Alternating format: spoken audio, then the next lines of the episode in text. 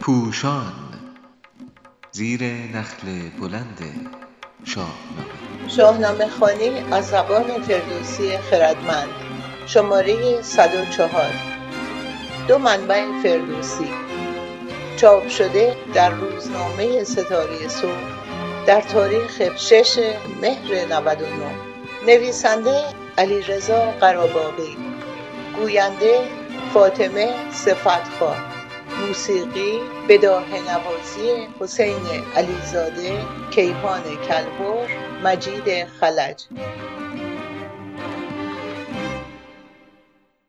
شاهنامه پژوهان بزرگی بر این باورند که جنگ هفت گردان یکی از داستانهای میان پیوست است که به میان سرگذشت اصلی کتاب در شاهنامه ابو منصوری وصله شده است. ولی آیا به راستی داستان جنگ هفت گردان با داستانهای پس و پیش خود پیوندی سازمند و ارگانیک ندارد؟ شاهنامه ابو منصوری در مدت کوتاهی شاید کمتر از پنج سال گردآوری شده و نمی‌توانسته از همان دقت کار سی ساله فردوسی بزرگ و روند منطقی این شاهکار برخوردار باشد. اینکه ثعالبی چنین داستانهایی را در شاهنامه خود نیاورده می‌تواند نشان دهد دانای توس از منبع دیگری هم در سرودن شاهنامه بهره برده تا به داستانها روندی منطقی بدهد. شاید از ره رستم در آغاز داستان جنگ هفت گردان اشارهای به منبع دیگر مانند کتاب اخبار رستم نوشته آزاد سر داشته باشد. کنون از ره رستم جنگجوی یکی داستان است با رنگ و بوی به هر حال این داستان دست کم از سه نظر درست در همان جایی آمده که باید باشد.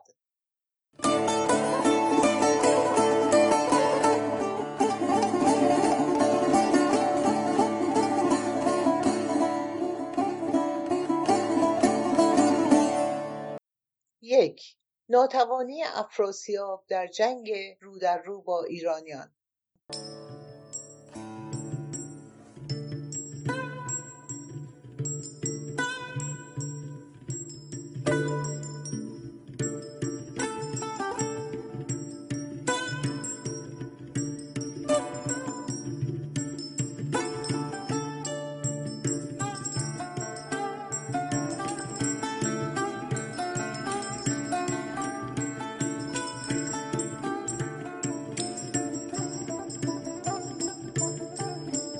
در جنگ هاماوران افراسیاب مدتی ایران را اشغال می کند ولی پس از آن دیگر خیال تجاوز را در سر نمی پروراند و به شکست دادن رستم از طریق فریب سهراب روی می آورد.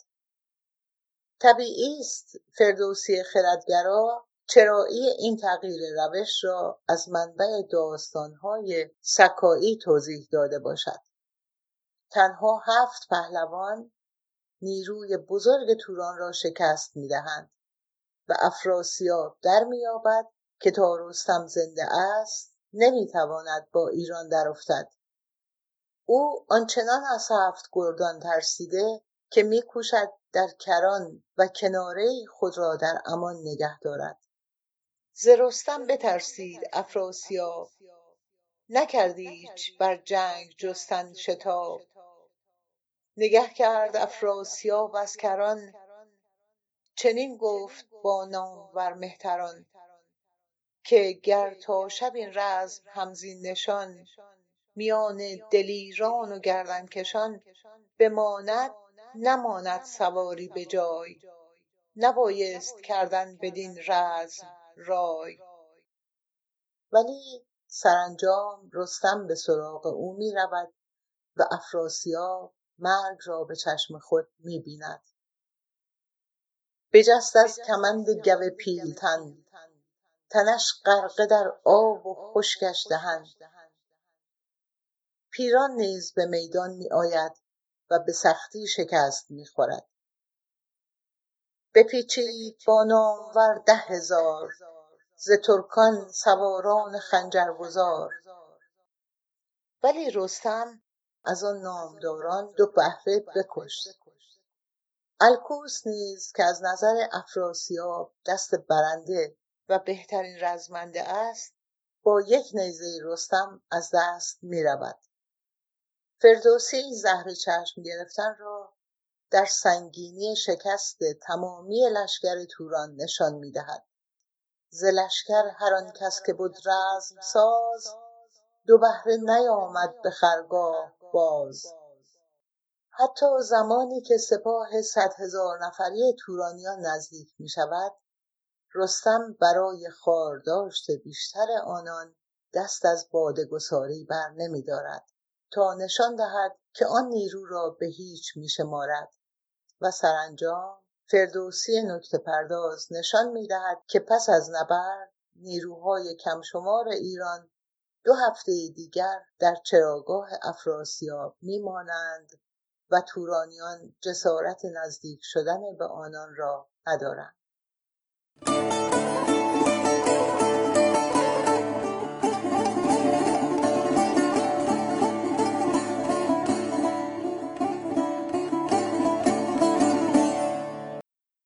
دو زمین سازی برای رفتن رستم به شکارگاه های توران.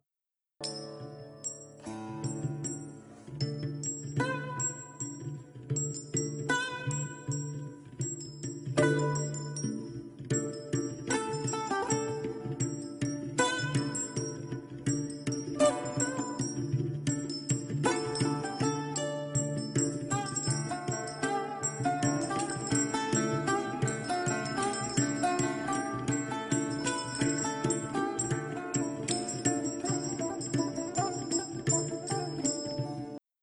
فردوسی خردمند پیش از جنگ هاماوران نشان داده بود. زابل آنچنان امکاناتی دارد که می‌تواند یک ماه پذیرای کاووس و سپاهیانش باشد. همی بود یک ماه در نیم روز. گهی رود و می خواست گه باز و یوز. ولی در داستان رستم و سهراب می‌خوانیم که رستم روزی برای رهایی از غم هوس شکار می کند و به سوی مرز توران می رود. غمی بود دلش ساز نخچیر کرد. کمر بست و ترکش پر از تیر کرد. چو نزدیکی مرز توران رسید بیابان سراسر پر از گور دید. گرچه در جغرافیای استوره و حماسه مکانها می توانند به هم نزدیک یا از هم دور شوند. ولی زابل کجا و مرز توران کجا؟ و چرا باید رستم شکارگاه غنی زابل را رها کند؟ داستان هفت گردان پیش زمینه ذهنی برای شنونده فراهم می کند که رستم به شکارگاه افراسیاب هم می رفته است.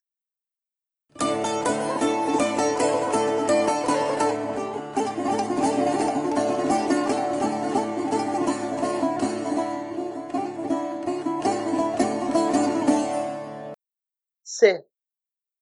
رسیدن آوازه رستم به گوش تهمینه.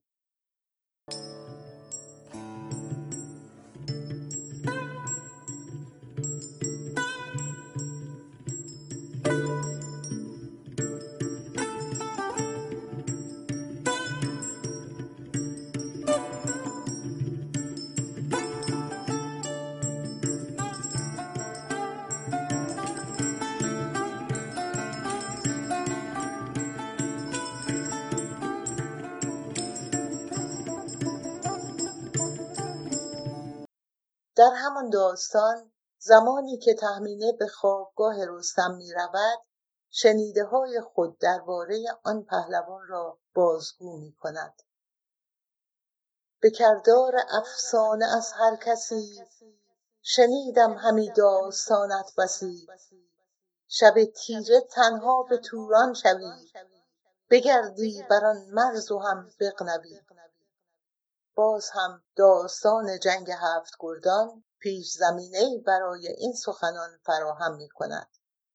شاید بتوان گفت داستان جنگ هفت گردان در شاهنامه ابو منصوری نبوده ولی نمایشنامه نویس خردگرا و توانمند توس آن را از منابع سکایی بازگو کرده تا جنگ هاماوران به شکلی منطقی به رزم رستم و سهراب پیوند زده شود.